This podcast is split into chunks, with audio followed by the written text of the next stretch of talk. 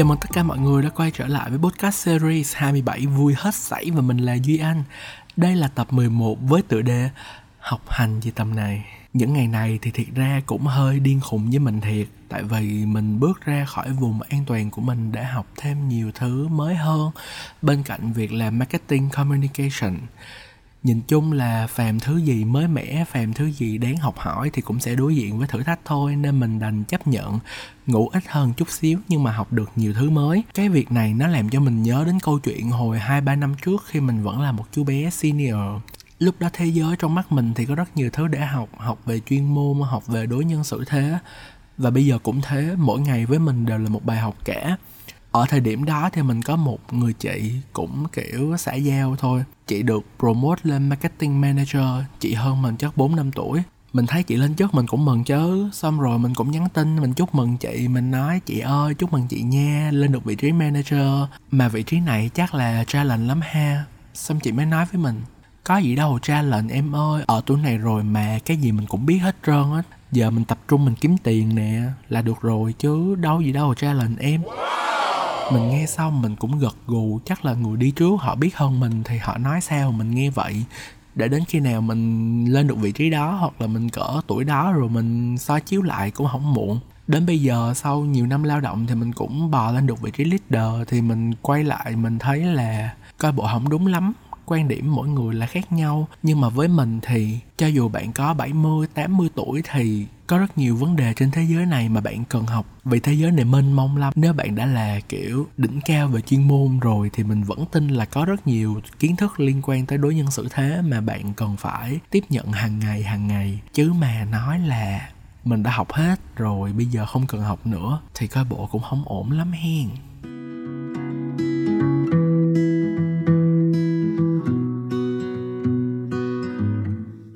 Mình nghĩ là việc học trong đời của mỗi người thì nó sẽ chia làm hai giai đoạn lớn. Giai đoạn thứ nhất là cố gắng dành rất nhiều thời gian học, nhưng mà không biết mục đích là gì hết. Giai đoạn thứ hai là biết mục đích rồi, nhưng mà cũng kiểu làm biến học á.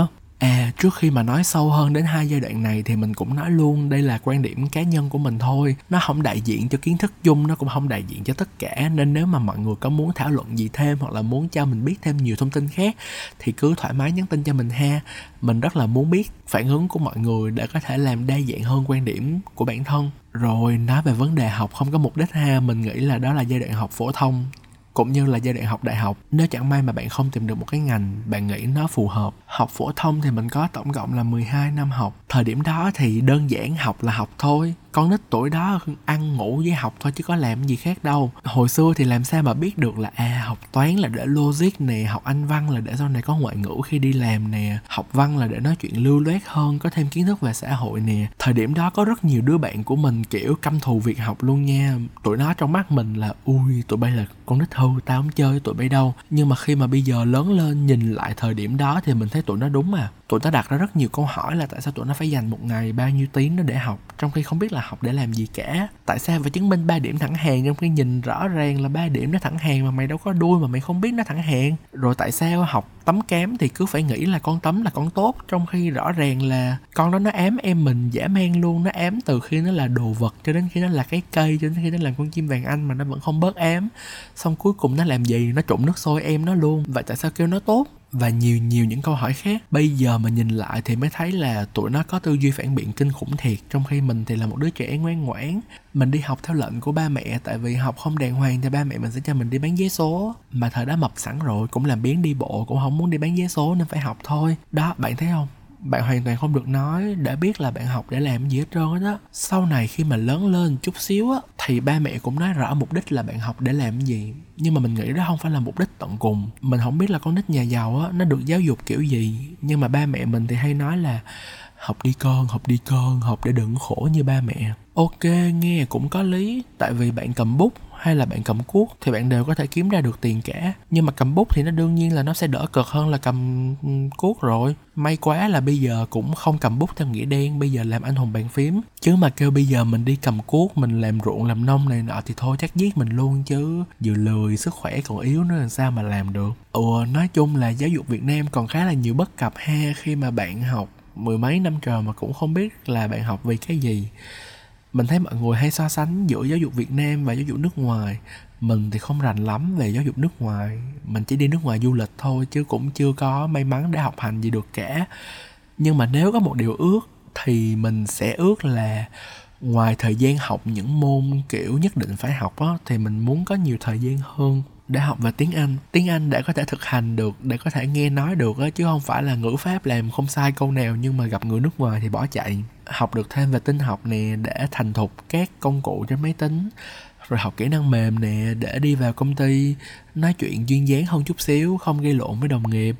Và quan trọng là được học về định hướng nghề nghiệp. Mình luôn luôn băn khoăn là sao con người ta tàn nhẫn quá ta? 12 năm học học văn, sử địa này nọ. Xong tự nhiên đùng cái lớp 12 bắt người ta chọn một cái nghề mà người ta sẽ phải sống tiếp với cái nghề đó trong vòng cả cuộc đời còn lại đến 60 70 tuổi luôn. Trong khi định hướng nghề nghiệp thì không định hướng. Định hướng nghề nghiệp trong mắt mình chỉ là những buổi, kiểu, báo chí xuống ở trường xong bắt đầu định hướng ABC XYZ mà lúc đó cũng muộn màng rồi từ lúc định hướng cho đến lúc ghi nguyện vọng được có một tháng, hai tháng à có chọn sai thì cũng là chuyện bình thường thôi. Và đây, tôi tôi là một tình huống điển hình trong chuyện học một đường làm một nẻo. Bây giờ mình đang làm gì? Mình đang làm về marketing. Mình học gì? Mình học về tài chính doanh nghiệp. Thật ra ước mơ là marketing nó cũng không phải là ước mơ kiểu từ nhỏ đến lớn đâu.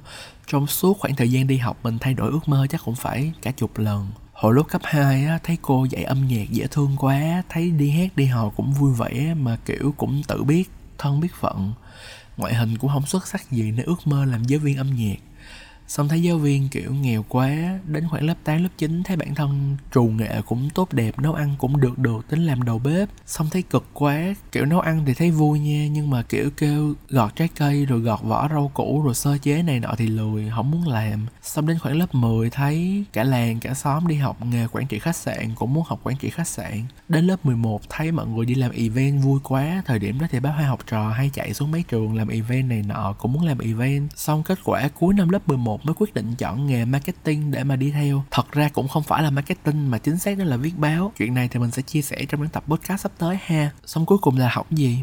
Học tài chính doanh nghiệp. Vì nếu mình không học ngành đó thì ba mẹ mình sẽ không đóng tiền. Ba mẹ mình luôn nghĩ là học ngân hàng cho nó nhàn hạ, sau này đi ra đời làm giao dịch viên, sống một cuộc sống bình bình an an tới cuối đời. Hết. May quá là hồi xưa không đi làm giao dịch viên, chứ không thì cũng không biết cái quầy nào ngồi vừa nữa, cái thân thì to ơi là to mình luôn nghĩ là nếu hồi xưa mình được đào tạo bài bản hơn về marketing thì mình sẽ có nhiều cơ hội hơn trong công việc của mình. Thật ra đó là chuyện đã qua rồi, bây giờ ngồi nếu thì thì nó cũng không được gì, nhưng mà bạn học đúng cái chuyên môn mà sau này bạn ra bạn sẽ làm thì nó vẫn bổ béo hơn là cái người làm trái ngành như mình. Nhưng mà đại học cũng dạy cho mình được khá khá bài học về kỹ năng mềm nè, về đối nhân xử thế nè. Nói chung là ở mọi khoảnh khắc trong đời bạn thì bạn sẽ có rất nhiều cơ hội để bạn học. Quan trọng là bạn có muốn học hay là không thôi.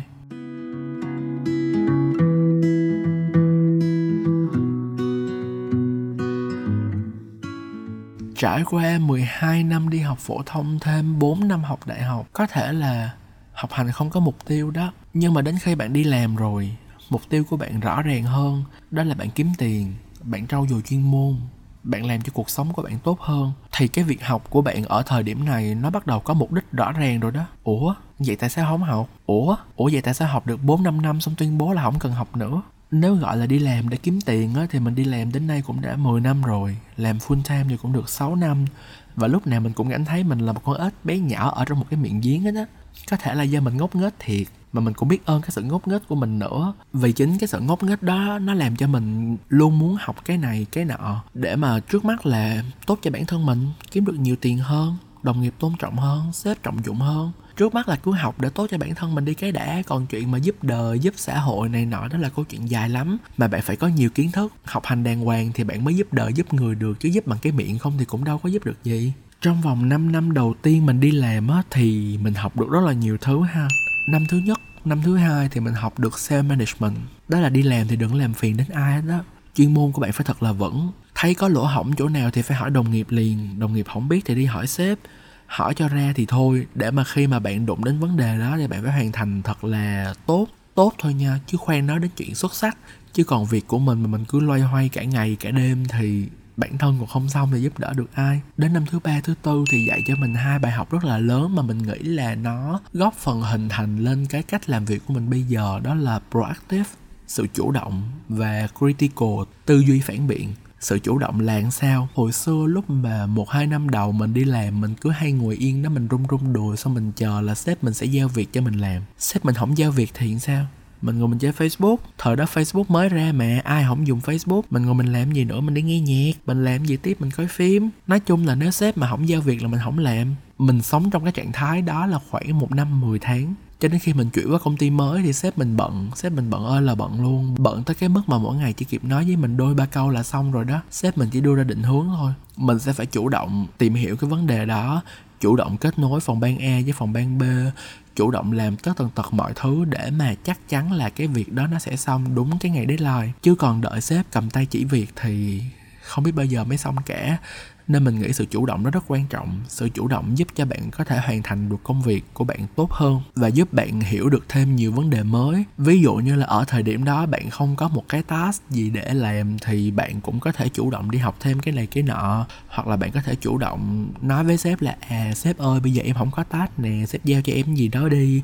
Hoặc là, sếp ơi, bây giờ nếu mà sếp không có gì giao cho em á thì sếp có thể cho em xin một cái cuộc họp với toàn team. Em có cái này để sharing với team nè. Em có kiến thức này để có thể thảo luận với mọi người nè. Bạn phải tận dụng được hết thời gian làm việc của bạn. Mỗi người đều có 8 tiếng đi làm như nhau cả. Nhưng mà tại sao có người này đi nhanh, có người này đi chậm? Mình nghĩ phần lớn đó là sự chủ động. Cái thứ ba mình có nói đó là tư duy phản biện. Mình nghĩ đây là cái rất là quan trọng để bạn không biến thành doer. Doer là sao? Là ai nói gì làm đó người ta đưa cho bạn task A là bạn làm task A, người ta đưa cho bạn việc B là bạn làm đúng việc B, bạn cũng không. Mảy may suy nghĩ là liệu cái việc mà mình đang được giao nó có chính xác không? Liệu mà cách nhìn nhận vấn đề này nó có ổn không? Tư duy phản biện gần như là một hai năm đầu mình hoàn toàn không có luôn á, kêu gì là mình làm đó. Nhưng mà chị my chị my là sếp của mình ở zalo đã dạy cho mình cái bài học này. Mọi người sẽ được gặp chị My sớm thôi trong một tập podcast sắp tới của mình. Chị dạy cho mình tư duy phản biện rất là nhiều qua các plan mà mình làm. Chị dạy cho mình cách để suy nghĩ cách mà mình tư duy. Mặc dù chị chỉ lớn hơn mình có 2 tuổi thôi, nhưng mà mình nghĩ kinh nghiệm của chị chắc phải lớn hơn mình 10 tuổi là ít. Nên mình thấy cái chuyện tư duy phản biện nó sẽ giúp bạn đi xa hơn trong nghề nghiệp của bạn, để khi mà bạn đọc thông tin, bạn đọc những kiến thức về mặt chuyên môn thì bạn sẽ hiểu là cái nào đúng, cái nào sai, và nên nhìn nhận vấn đề đó như thế nào. Thứ tư đó là management. Cái chữ management này mình nghĩ nó có hai cái vế mà mọi người cần học. Đầu tiên đó là manage down, và cái thứ hai đó là manage up. Manage down là gì? Là khi mà bạn có team member thì bạn quản lý team member của bạn thế nào? Hồi khoảng thời gian đầu lúc mình làm leader thì mình chỉ quản lý trên đầu việc của mấy bạn thôi, coi là hôm nay có xong được việc a, việc b, việc c hay là không. Nhưng mà càng đi làm thì mình càng nhận ra một chuyện là bạn quản lý team member nó có rất nhiều thứ cần phải chú tâm đến. Nó không chỉ là các bạn có hoàn thành xong việc không, mà nó là chuyện team member của bạn có phát triển được về kỹ năng không? Career path của bạn đó có phát triển tốt không? Chứ nếu mà làm việc với bạn một năm, hai năm sau, người ta chỉ làm nhanh hơn, người ta chỉ làm lành nghề hơn thì nó vẫn chưa đủ. Nếu như người ta không phát triển được toàn diện những kỹ năng khác, nếu người ta không đi xa được hơn trong nghề nghiệp của người ta và chuyện management mình nghĩ là mình có học cho đến khi mình về hưu thì chắc cũng chưa xong. Nên mỗi ngày đều cần phải học, đều phải quan sát rất kỹ lưỡng để mà có thể đưa ra những quyết định đúng, vừa tốt cho bản thân, vừa tốt cho team member nữa. Cái thứ hai đó là manage up cái này thì gần đây mới bắt đầu học thôi, chứ trước đó thì cũng không có quá nhiều khái niệm manage up là sao. Sếp mình quản lý mình thì mình cũng phải quản lý được sếp mình. Dùng từ quản lý nghe nó hơi ghê thiệt, nhưng mà nó là kiểu bạn cũng phải tương tác được với sếp để mà bạn chắc chắn là những việc bạn muốn sếp làm cho bạn nó phải được hoàn thành. Ví dụ đơn giản thôi ha, thấy sếp mình lu bu quá thì mình phải chủ động hỏi sếp coi là có cần giúp gì không thấy sếp mình hay feedback trễ thì phải chủ động làm thế nào đó để sếp mình feedback sớm hơn. Thấy sếp mình dành quá nhiều thời gian trong một cuộc họp để nói chuyện lan man lan man, mà nhiều khi sếp mình cũng sẽ không nhận ra chuyện đó đâu, thì phải kéo sếp mình quay về bờ. Những việc đó giúp công việc trôi chảy hơn và giúp bạn rèn luyện kỹ năng tốt hơn. Bài học thứ năm mình nghĩ đó là sự kiên trì. 5 năm đầu đi làm giúp mình học được sự kiên trì. Thật ra là giúp mình nhận ra bài học được sự kiên trì thôi chứ học thì mình chưa học xong đâu, mình vẫn đang học ấy. Và nói thiệt là mình cũng không biết học thế nào, tại vì mình là đứa rất là thích học hỏi những thứ mới. Nên mỗi khi mình đi làm ở công ty nào á, mình luôn rất là hào hứng hào hứng ở những ngày đầu nha. Xong đến khi mọi thứ nó đã vào guồng rồi thì mình lại, kiểu, xìu xìu ở ẩn xong mình lại đi tìm một công ty mới. Mình nghĩ chuyện đó nó không nên, tại vì người yêu mình từng nói với mình là bạn phải làm ở một công ty nào đó từ một năm rưỡi đến hai năm. Bạn sống qua đủ cái vòng đời của một team từ khi nó mới cho đến khi nó vận hành, trôi chảy cho đến khi nó thoái trào. Và những bước sau đó nữa thì bạn mới học được bài học. Chứ bạn ở đó một năm, bạn thấy nó chán, thì làm sao mà bạn học được cái gì thêm? Thì mình thấy nó khá là đúng ừ, đó là năm bài học mình học được trong suốt quá trình mà mình đã đi làm 5 năm qua. Mình vẫn mong muốn là mình sẽ có nhiều cơ hội để học tập hơn mỗi ngày một cách rất là thực tế luôn á là đi làm để để kiếm tiền. Nhưng mà nếu cái giá trị duy nhất mà bạn nhận được từ cái công việc đó mà chỉ là tiền thôi thì mình cảm thấy hơi bất hạnh thiệt. Nên kiểu gì thì kiểu có tìm một công việc á thì cũng phải tìm một công việc mà bạn có thể học được đợt vừa rồi khi mình chuyển việc á, thì chị mình cũng có nói với mình là em phải tìm được một công việc nào đó đó mà mỗi ngày nó đều có những thứ mới để em học, để em trau dồi kỹ năng của em hơn. Chứ nếu em mà không có những thứ mới để học á, lúc đó em sẽ bắt đầu nhìn quanh quẩn, em sẽ bắt đầu đi nói xấu đồng nghiệp, em sẽ bắt đầu bất mãn với sếp em em sẽ bắt đầu cảm thấy công ty thế này, thế nọ, thế lọ, thế chai. Lúc đó cái thời gian công sở của em nó sẽ trở nên rất là phí phạm.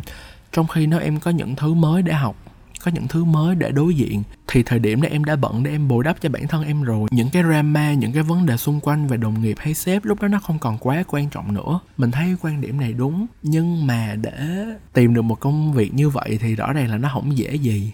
Mình mỗi lần đi tìm việc thì mình rất là thận trọng, nhưng mà bạn biết rồi đó, người tính làm sao bằng trời tính. Nói chung là bài học kiên trì vẫn là một bài học lớn mà mình cần phải học. hy vọng là chiếc podcast này sẽ hữu ích cho mọi người và giúp mọi người luôn có một tinh thần mỗi ngày đều học hỏi những thứ mới và mỗi ngày đều tốt hơn cho sự nghiệp của mình nhiên Cảm ơn mọi người đã dành thời gian để nghe hết tập 11 với mình. Bye bye, tạm biệt mọi người.